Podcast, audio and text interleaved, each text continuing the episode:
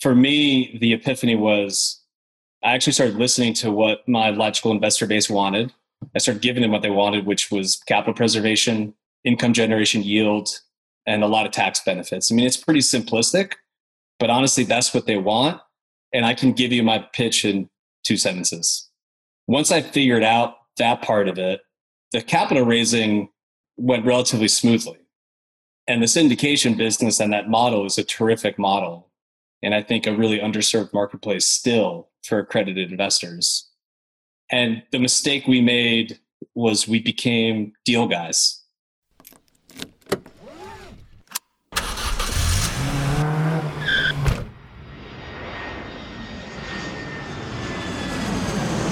Welcome to Investing in the US, a podcast for real estate investors, business owners, and aspiring entrepreneurs looking to break into the US market. Join Reed as he interviews go getters, risk takers, and the best in the business about their journey towards financial freedom and the sheer joy of creating something from nothing. G'day, g'day, ladies and gentlemen, and welcome to another cracking edition of Investing in the US podcast from Los Angeles. I'm your host, Reed Goossens. Good as always to have you with us on the show. Now, I'm glad that you've all tuned in to learn from my incredible guests, and each and every one of them are the cream of the crop here in the United States when it comes to real estate investing, business investing, and entrepreneurship. Each show, I try and tease out their incredible stories of how they have successfully created their businesses here in the US, how they've created financial freedom, massive amounts of cash flow, and ultimately created extraordinary lives for themselves and their families. Life by design, as I like to say. Hopefully, these guests will inspire all of my cracking listeners, which are you guys, to get off the couch and go and take massive amounts of action. If these guys can do it, so can you. Now, as you know, I'm all about sharing the knowledge with my loyal listeners, which is you guys, and there's absolutely no BS on this show, just straight into the nuts and bolts. Now, if you do like this show, the easiest way to give back is to give us a review on iTunes, and you can follow me on Facebook and Twitter by searching at Reed Goossens. You can find the show wherever you podcast on iTunes, SoundCloud, Stitcher, and Google Play. But you can also find these episodes up on my YouTube channel. So head over to reedgoossens.com, click on the video link, and it will take you to the video recordings of these podcasts where you can see my ugly mug, but the beautiful faces of my guests each and every week. All right, enough out of me. Let's get cracking and into today's show.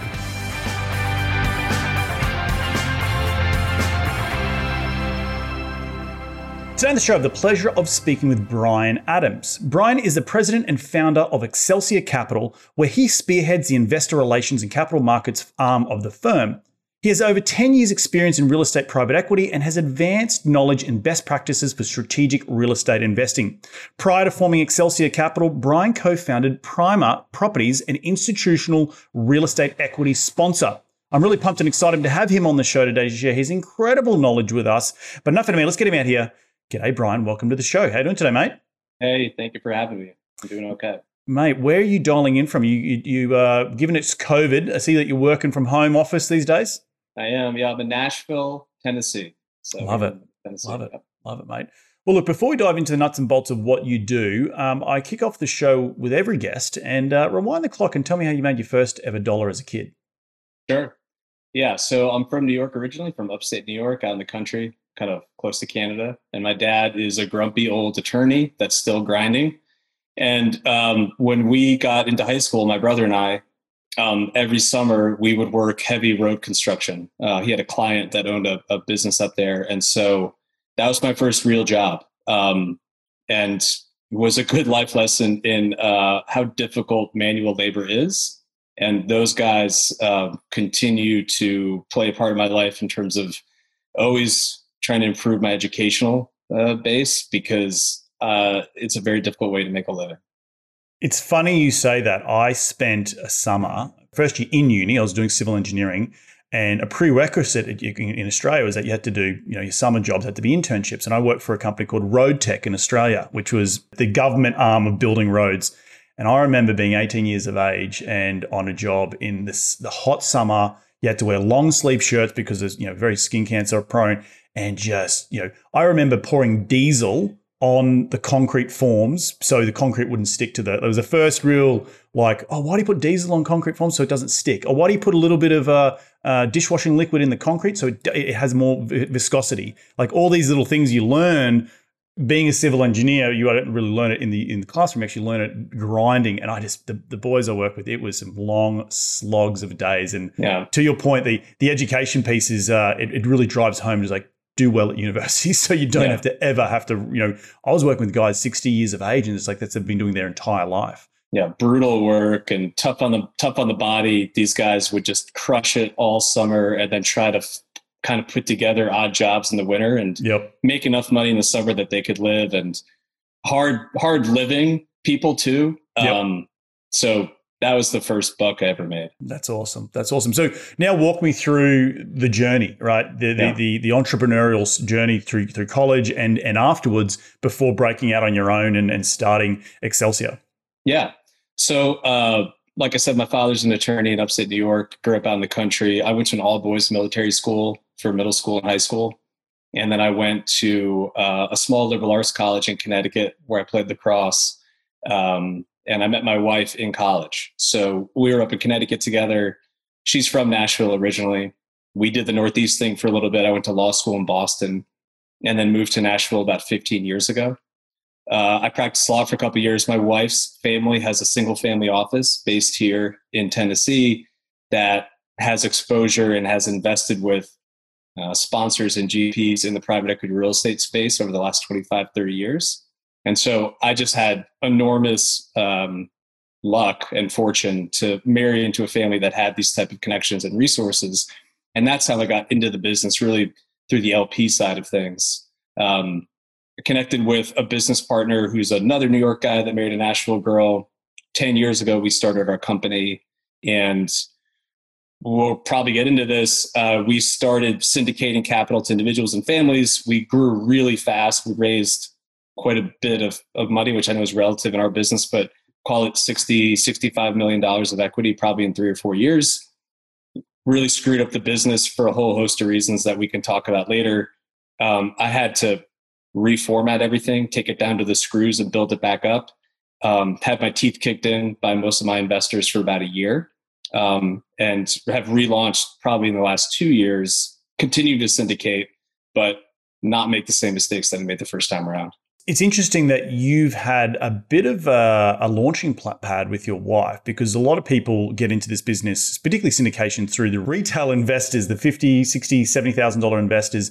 But to come in sort of at a, at a single family office level, um, it's pretty awesome. So, how was that in terms of did that allow you to learn from the grass up, or, or, or did you have that sort of it was so good at the beginning that it, you didn't know what you didn't know, and that's hence why you, you ended up you know having some stumbling blocks along the way.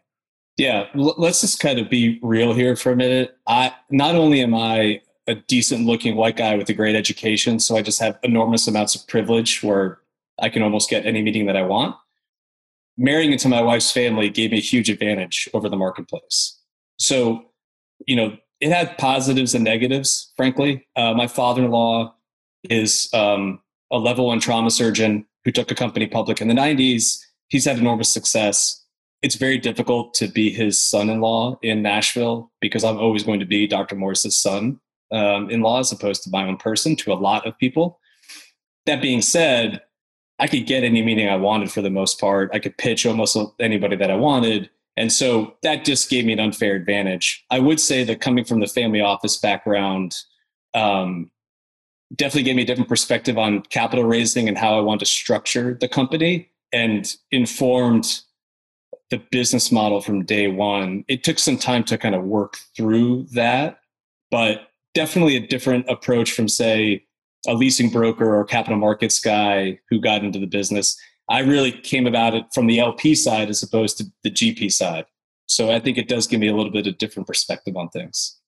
Hundred percent, and then you've got the other element, which is this massive syndication. You know, through friends and family, and you know, very small checks. I remember raising my first hundred thousand dollars from five different people with twenty with twenty thousand dollars, and that it was just a very raw experience trying to pitch to someone who maybe doesn't have a ton of money, right? So I think there's an element of where you come from money, and you know, parting ways with fifty or hundred thousand dollars is a lot easier than coming trying to pitch someone who maybe not know a lot about real estate, but they want to get involved and they're trusting you with uh, with a not a large sum, but a, quite a large portion of their wealth. And there, there's two sort of sides of that LPs that you coin you can raise from. And uh, did you ever have any experience on that the sort of lower end retail side with with the the not as well to do LP and, and, and investors?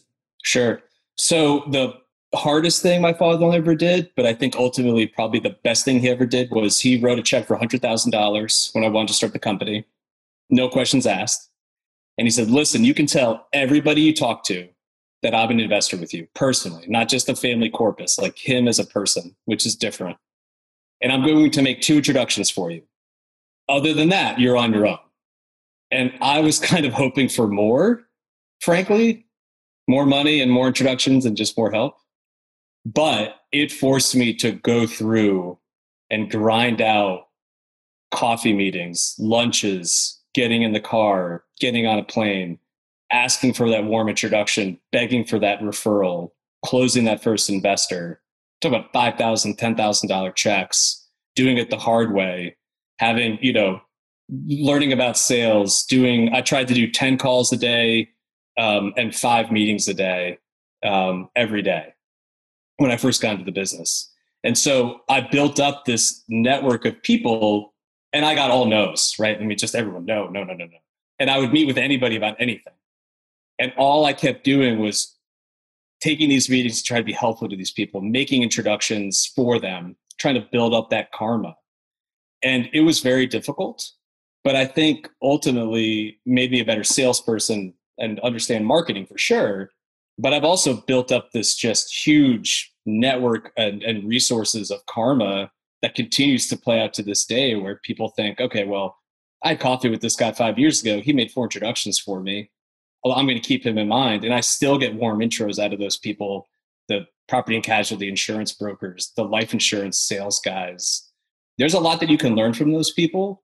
Um, so definitely have perspective on on the retail investor. And I frankly still mostly work with individuals. So we don't have any institutional LPs and I don't want any. Um, and that's where I spend most of my time still. I think they're terrific investors, but you've just got to understand the right way to approach them. And there's 12.4 million accredited investor households in America, not individuals' households.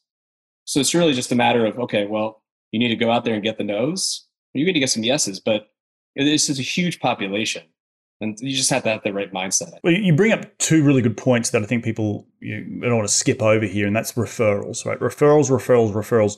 More than likely, and I've been in this in the exact same boat where you, you start with your mobile phone, the people in your mobile phone, your friends, your family, your cousins, your best mate from school that probably doesn't have a lot of money. You know, let's be honest, when you're first starting out. And it's through educating people about what you do, right? There's that first step. And I think what I'm hearing from you is that you were known as a son-in-law to to a very well-to-do guy and you had to get rid of that stigma right? Like myself i was a civil engineer and trying to get make a way in real estate. It's like aren't you a civil engineer? And that sort of telling people seven eight ten times before someone says oh okay i know what you do and oh okay i actually don't have any money but i know some people who do. And that referral is just such the critical thing and and the sheer mass at which you have to go out and apply yourself I still remember raising that first hundred thousand dollars. I had 50 people on my email database, and I was like, "Oh, I'm going to easy raise half a million here." And just the, the the stark reality and the cold shower of like, out of those 50 people, only four people invested. You Crickets. know, like yeah, and, and and there's nothing better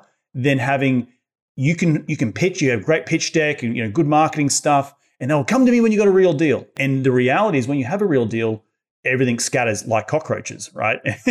and yeah. it's, it's it's this real interesting type of like having to just keep going, keep grinding, and then grow that database. So let's now pivot a little bit into the lessons. Like what happened coming from that that sort of single family office, that hundred thousand dollars that your father in law gave you, then you could use his name. What did you learn? What went wrong in that first iteration? Yeah. So I've been doing a lot of these interviews and, and it's been terrific. I've had a lot of aspiring sponsors reach out and they kind of ask the same question like, well, how'd you do it?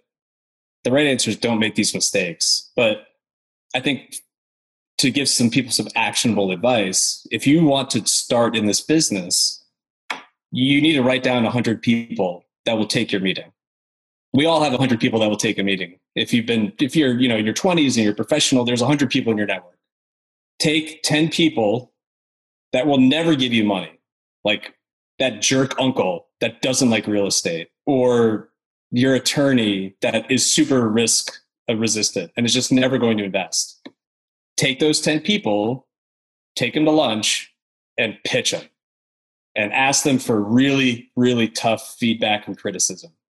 Do that 10 times, get the pitch a little bit tighter, then take the next 10 people who probably aren't going to give you money and try it on them.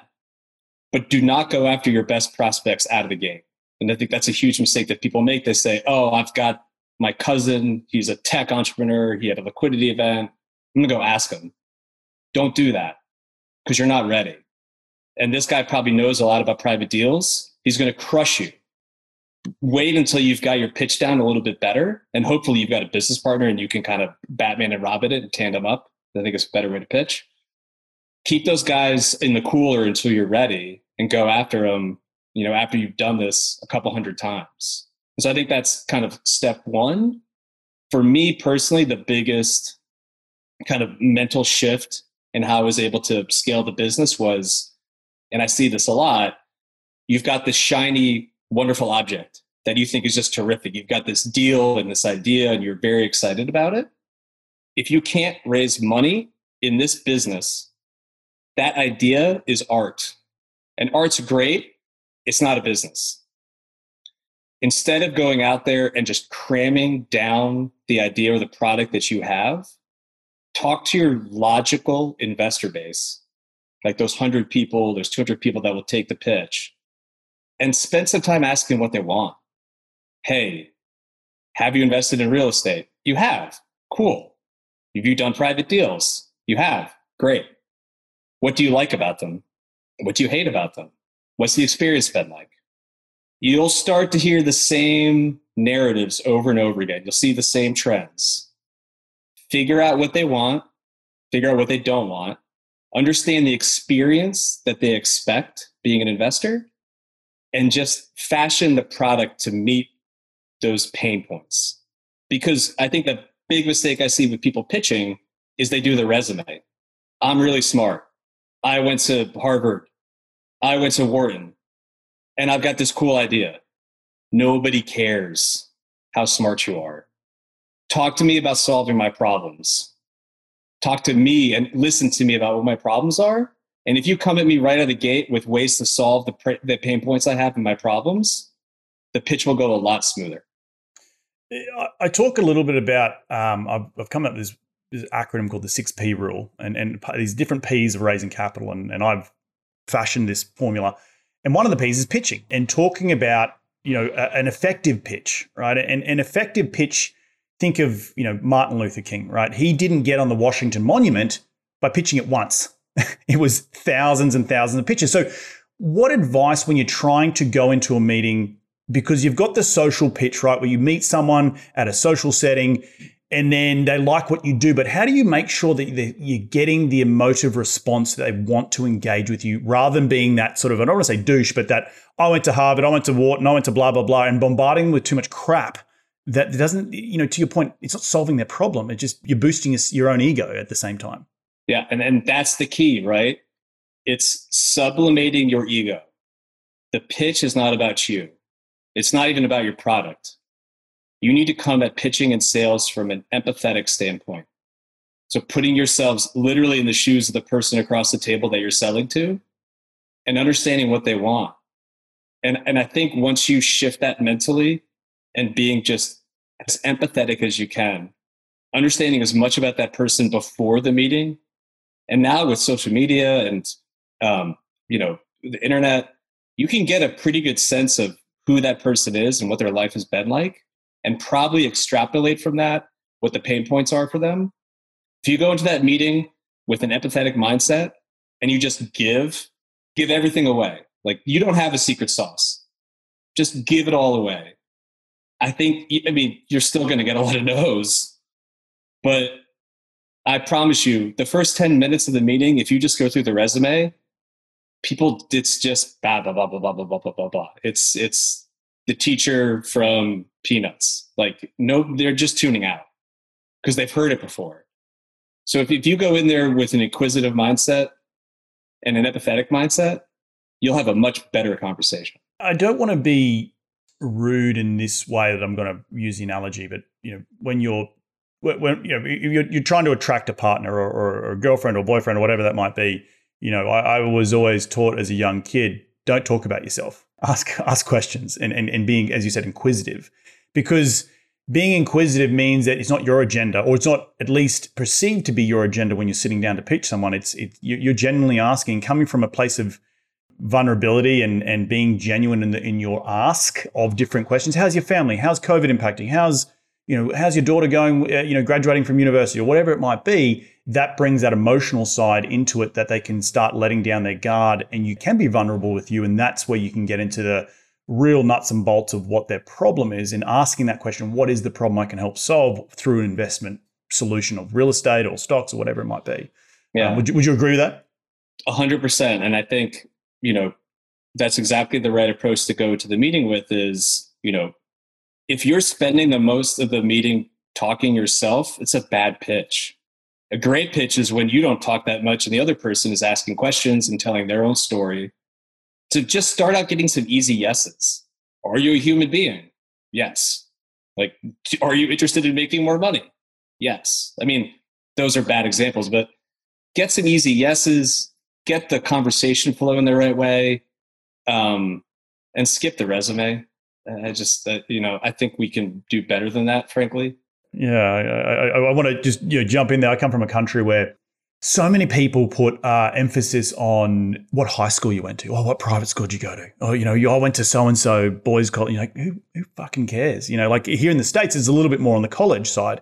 Oh, I went to Wharton, I went to the USC, I went to UCLA, or whatever it might be, and, and, and I, I tend to agree when you're talking to an everyday person, you know, an average person, they sort of who cares at the, end of the day? They can look that up themselves. Um, I want to pivot a little bit now into some of the other mistakes that you made and that you learnt in the beginning, you know, obviously there's the pitching and, and coming from vulnerability, but what else ultimately was your undoing? And maybe that was it, but is, was there anything else that you could you could look back and say, yeah, okay, ego and pitching was a real problem, but there was also this other thing that that also had to solve for. Yeah, I mean, I made a thousand mistakes, and I continue to make mistakes, but there's a couple of big ones. For me, the epiphany was I actually started listening to what my logical investor base wanted. I started giving them what they wanted, which was capital preservation, income generation yield, and a lot of tax benefits. I mean, it's pretty simplistic, but honestly, that's what they want. And I can give you my pitch in two sentences. Once I figured out that part of it, the capital raising went relatively smoothly. And the syndication business and that model is a terrific model and I think a really underserved marketplace still for accredited investors. And the mistake we made was we became deal guys. We just because we could raise on deals, we, we did them. Closing deals, acquiring more property, and constantly on the hunt. And we didn't realize, and this is something I talk to aspiring entrepreneurs about a lot. When we were talking about addressing issues in the pitch on the front four, they're the real estate deals and they've got to work. But then there's this whole other part of the process that is you're taking a risk as a small business owner because all of these things like investor relations, reporting, communication, HR, even asset management to sub level, tax, accounting, they have nothing to do with the deals themselves in terms of the underlying real estate aspect of it. So you've got two risks. You've got the real estate risk, and then you've got the small business startup risk. And I completely underappreciated the amount of time, money, and resources that would go into having a small business. And so I either third partied it or I didn't spend enough attention or, or, or time on it. And it ended up crushing me. And when you don't give investors 100% transparency and terrific reporting, they're going to assume the worst, even if the deals are working because how are they supposed to know? They're not living it day to day. And so I got my teeth kicked in for about a year and had to go to 254 investors and explain to them why my reporting was garbage, why my investor relations was pathetic, reassure them that the deals were still working. I mean, it was terrible. And it's something that you can easily avoid if you just make sure that you're doing the right thing from an infrastructure perspective on your small business. With that being said, what types of things weren't you doing that you're now doing today in terms of communication to the investors to keep them feeling like there's a pulse there and, and, and up to date with everything that's going on? Yeah, I just crush them with information uh, and just absolute massive transparency. Uh, so we do some, I mean, these are things that I think a lot of people are aware of, but, uh, you know, I was oblivious to. We have Juniper Square as our investor portal, right? So 24 7, 365, people can go on, check the account. They can look at historical distributions. They can upload the K1 in a secure fashion, and it's terrific. We send out monthly P&L statements on the asset level every month. We send out quarterly distributions via ACH as opposed to live check two weeks after the end of quarter, every quarter. We send out really, really, really, really, really good quarterly updates on both the asset and the market level. And we spend a ton of time on it. So things like that, it will actually save you a lot more time because you just won't get the phone calls. As long as you're doing a good job of communicating and investor relations from that perspective, it will ultimately save you a lot of time and money, I think, frankly, to not have to go back, do the conference calls, go to that person's office, explain everything that's happening. Because people can, for the most part, high net worth individuals and families, they can accept when deals don't go right. I mean, it's a it's a big boy game. There's a reason you need to be a credit investor. You're taking risks there. But there's no reason that everything else involved in the small business side can't be institutional level at this point, considering the amount of tech products that are out there that are frankly pretty affordable. What personnel did you bring in house in order to help you? Have, and what, what I'm hearing is not necessarily, well, it's, it's small business, but it's customer service, right? That's what it is. And it's making sure you're having the best outward facing customer service when someone comes into your sphere that from soup to nut, from signing up to also from getting to know you to understanding the deal to signing up through you know investing in actual deal, looking at your reporting process. You're right. It, you, a lot of it can be quote unquote outsourced, but who did you have to bring in house to make sure that you weren't missing any of those steps along the way and people felt like they were being treated with cotton wool and, and, and you know soft gloves? Yeah, and this is where if you listen to a lot of um, SaaS B2B podcast, or, or if you follow some of these folks on LinkedIn, they talk about it as the customer's journey.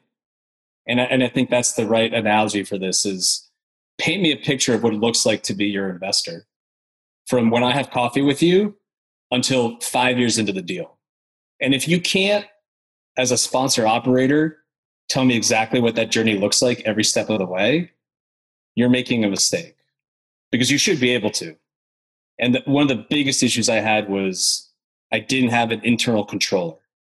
And so the first thing I did was I hired a CPA with a public accounting tax background who actually could speak to people like a human being. And this made all the difference in the world. I brought a marketing person in house. So we create tons of content. I try to be considered a thought leader. I crush my investors and my network with educational um, thought pieces, best practices, things that have nothing to do with real estate directly, right? Because I want, when they have a problem in their financial life, I want to be the first phone call. Brian, I want to sell my business. I don't trust these investment bankers. Who you got? I need a new P&C person. I have a 1031 problem, et cetera, et cetera. I want them to call me because it's not just about the deals and the real estate. It's about that relationship. And I think that going back to our kind of empathy conversation, that is the key to success because what we talked about earlier is exactly right. Getting a current investor to re up with you and open up their Rolodex of, of contacts, so much easier than going out and bringing in a new relationship. It just takes time. 100%. It should, it should take time. So the more that you can focus on your current LP base and just smother them with love, content, everything they want and understand exactly the issues they're having, the better your business will be and the better it will grow. I talk a lot about on this show and actually interviewed the author of a book called Key Person of Influence, Dan Priestley. And he talks a lot about being that thought leader. And in real estate specifically, you know, people invest in you first and foremost, Reed Goossens or Brian Adams, you know, whoever it might be. Because they trust and respect you. The deal's actually second. You know, it's a cherry on top. It's the, the, the icing on the cake, whatever you want to, analogy you want to talk about it. But, but having that trust and transparency where you're coming from a point of education and teaching people about what you do and, the, and back to the steps in which this is what you're going to expect. These are the types of reports you're going to you know, get from us. And that's what I learned when I, when I tried to raise that first $100,000. What I had the cold shower of, and probably similar to yourself, Brian, was that I wasn't doing a good enough job on the education side. People didn't had not heard from me enough to say I trust him. I trust him to do right with my money because I haven't been forthcoming. And that was really the inward facing self reflection that I needed to say, okay, I need to go be better at marketing, double down on the podcast, double whatever it might be. But similar to yourself, you also had that that epiphany of like, okay, I need to be, you know, a thought leader, a key person of influence in my sphere, right? Because people are going to trust you. And through that trust comes more referrals. And that's having that warm lead who then introduces you to, to more investors is so much easier to cultivate than trying to go out and do it cold. So I 100% agree with you on that. What are your thoughts on that key person of influence sort of status and being that thought leader and how important has it been to your business? Yeah, I think it's huge. And COVID has really struck home to me all of the tools and network available to me to essentially be a 24 7 access point for these folks, right? I mean, through LinkedIn, through podcasts, through webinars, through blog pieces. I'm I'm constantly there for them, even though I might be you know playing with my kid or sleeping for parts of the day. We have all these terrific tools around us where we can be accessed 24 seven, and and I think your author is exactly right. Digital assets is what it is, right? You're magnifying your story, your pitch, your processes, all that stuff using podcasting, webinars, blogs, you know, video. So I 100% agree. I want to, you, you said something earlier, which was kind of interesting. The, the love for the small LPs versus the institutional. You obviously come from institutional background with the family office, with raising money from public markets.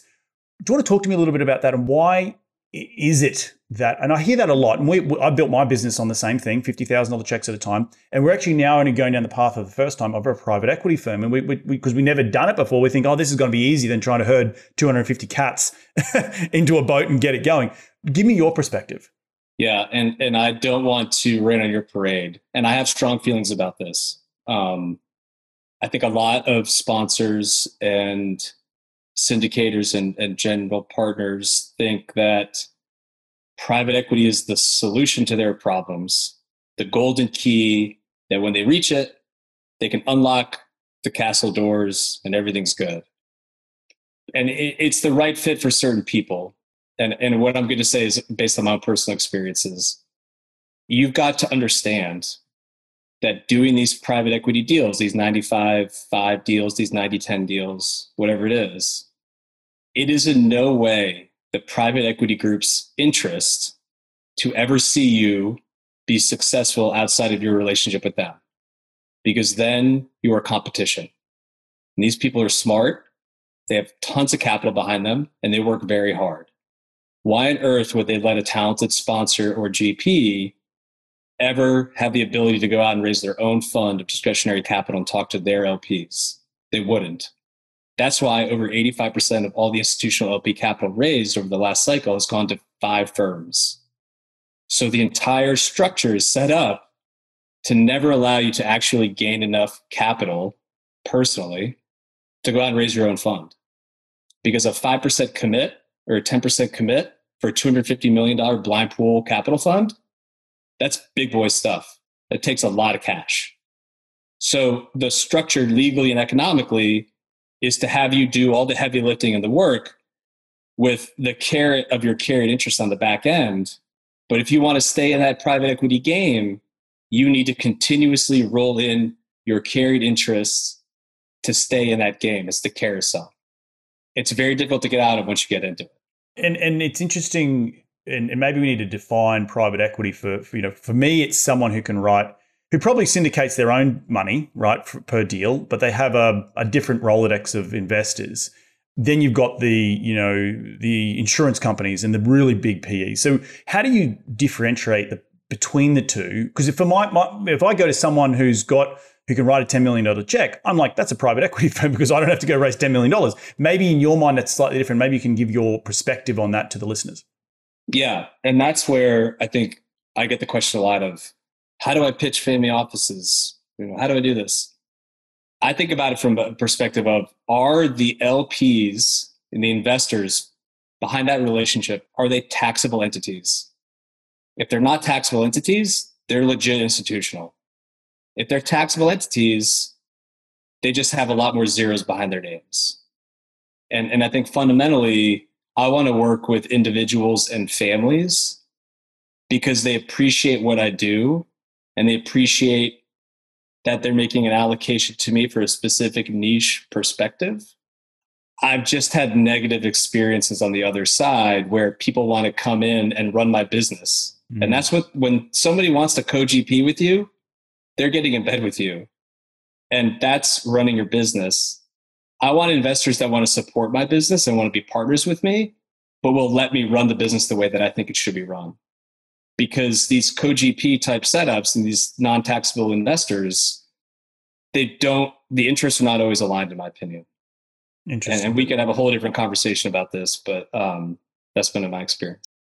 For those people who might have missed that, the taxable entities versus the non taxable entities. And it goes back to the need and the solving of the problem in the beginning when you pitch, is because one of the reasons you invest in real estate is a hard asset. It has so many tax benefits, right? And that is so. That's it's. I, I like that. I think that's that's good. That's good. That's it. So even if you have someone who can write a ten or twenty million dollar check and they've got taxable entities behind them, they're not maybe necessarily quote unquote private equity, but you may, you know, there, there might be just a big family office or have a group of family offices they can go pull from. Yeah, 100%. So if you're, and I'm very transparent about this, LPs that work with me should be concerned about returns on a net of fees after tax basis. Because once you start looking things on a gross basis, it's just a different mindset. And the Blackstones of the world, et cetera, the reason they focus on gross IRR is because there are no tax implications for their LPs. Mm. And the minute they buy something, they hate it because they want to get their carried interest. Interesting. For me, my LPs, if the deal's working and they're getting quarterly coupons, and I think the deal is underlying the asset is, is still going to be a good play for the next five or 10 years, I'll hold on to it and keep getting the cash flow. But these other groups, it's all about that carried interest. It's all about that gross IRR. And, you know, you're giving away major decision making rights to them. So you might think it's your deal, but it is no longer. No, 100% agree with all of that. Um, as we come to wrapping up the show here, a couple of last questions for you is one is what major piece of advice you had to aspiring syndicators, capital raisers, What's that one piece of advice you can give to them listening to the show today? And the second question will be where's the future of, of what you're doing with Excelsior and beyond? Yeah. So, uh, one piece of actual advice uh, I would give folks is understand and embrace the fact that you're the chief sales officer. Like when I get pitched a deal, and not even real estate, but by an entrepreneur, and say, okay, well, if you raise $10 million, what are you going to do with it?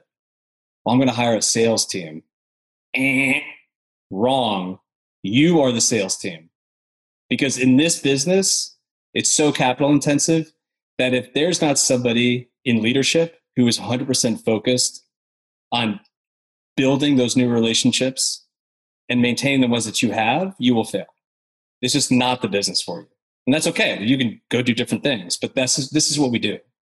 And so I think just having that, as you, I like that term cold shower, if you if you have that on this on the start, I think you'll be able to manage your emotions and expectations a lot better. In terms of the future of the firm, I've been saying for years, and we're starting to see it play out, that the democratization of access to alternatives is real. And giving accredited investors access to what for a long time was the purview of only a very small percent of the world to these interesting deals, I think is fundamentally key to your own financial literacy moving forward. Because even if you don't believe in it, now your 401k has private equity in it. They just diluted the accredited investor status. Like private equity is coming for all of us. Even if you don't want to participate in my deals, you at least need to spend some time educating yourself about what private equity is because the stock market is getting more volatile. There's fewer publicly traded companies, companies taking longer to go public. It, it, they're staying private indefinitely. And so I think for us at, at Excelsior, we're embracing that. And we're trying to just be there as a resource for people as they try to understand a little bit more about what this whole big, complex, oftentimes opaque world of private equity is. Love it, mate. Well, look, I want to thank you for jumping on the show. At the end of every show, we'd like to dive into the top five investing tips. You ready to get into it? Let's do it. Mate, what's the daily habit you practice to keep on track towards your goals? Sleep. I get as much sleep as I possibly can. I was pre COVID, I was one of those guys grinding it, four o'clock, getting up, gym, travel. But now I've just become obsessed with getting much more sleep, and my energy and my efficiency and my productivity have gone through the roof. Yeah, a lot of people sacrifice sleep thinking they're going to be more uh, efficient, more productive. But with more productivity comes uh, a tax on the body that you just can't ever buy back, right? Creativity, and, yeah. and creativity, correct. You, your mind's so filled with stuff that you can't have time to think about, well, what's the next step and where's this ship going to? Love it. Question number two is what is the most influential tool in your business today? And when I say tool, it could be a physical tool like a journal or a phone, or it could be a piece of software that you use on a daily basis that you can't run your business without. Yeah, I'd say Juniper Square. It's just been a game changer for us. Um, and then LinkedIn, honestly. Uh, and part of it was because it was I was forced to because of COVID. I can't, could leave my house for a while. Um, but it's an incredible platform. I mean, I mean, that's how you and I connected initially. And it's 650 million people. Microsoft says they want to get to 2.4 billion in the next few years. It's just a great platform for other professionals to network and get free advice. That's what I tell entrepreneurs, I tell investors, like you've got this unbelievable network at your fingertips. And if you just reach out, people probably just give away most of what they think is their secret sauce for free. I will. DM me. I'll tell you anything you want. Because I think it just builds karma and it always comes back. And so it's that virtuous cycle. Love it. Love it, mate. Uh, question number three is Who's been the most influential person in your career to date? Yeah, my father in law for sure. Um, being a level one trauma surgeon, running the Life Flight program at Vanderbilt, uh, taking a company public, and having three daughters who are all just crushing it. Um, a real, he can be, it's intimidating, but it's also very inspirational about what you can do. And so, um, he's taught me everything I know pretty much about private and public markets. Uh, question number four In one sentence, what has been the biggest failure in your career today? I know we talked about a lot of failures, but what's been the biggest failure and what did you learn from that failure? Not scaling the business appropriately through investor relations and communication infrastructure. Yeah, I think I think that's coming quite forward to the front, but it's uh, it's going back to what we were saying before about the, the key person of influence and understanding you are the sale, like you are the salesperson, and they will invest in you first and foremost. Love it, mate. Last question is where can people reach you to continue the conversation? They want to be in your sphere. Where do they go? Yeah, you can go to the website, excelsiorgp.com, or I'm very active on LinkedIn, Brian C. Adams, Excelsior. Uh, connect with me, drop me a message. I'll set up a time to talk to you, and I'll try to be as helpful as I can. I think the most helpful thing I can do is try to tell you the mistakes that I made so that you don't step in the same pothole twice. Love it. Well, look, I want to thank you for coming on the show today. I just want to reflect some of the things that I took away from today's show. And I think the first and foremost is the vulnerability piece and, and leaving the, the ego at the door when you're trying to pitch someone is so important to re engaging in them in a way that they don't care about the resume. I think that the resume, throw it out the window. I love what you said about that because it's people get pitched that all the time and they just get sick of it. So uh, that's probably the number one piece of uh, advice I've taken away from today's show. Did I leave anything out? No, I think this has been a fun conversation. So thank you for having me. Awesome, mate. Well, look, I want to thank you again for jumping on the show. Enjoy the rest of your week and we'll catch up very, very soon. Okay, sounds good. Thanks, Reed. Well, there you have another cracking episode jam packed with some incredible advice from Brian. Please do reach out to him on LinkedIn. He is a wealth of knowledge and is really forthcoming in giving his secrets away. And I think that's really admirable of him after all the trials and tribulations he's been through and the sort of scars on his knees that he, but he's been able to get back up on the horse and keep going. Uh, I want to thank you all again for taking some time out of your day to tune in to continue to grow your financial IQ because that's what we're all about here on this show. The easiest way to give back to this show is giving it a five star review on a platform wherever you podcast And we're going to do this all again next week. So remember be bold, be brave, and go give life a crack.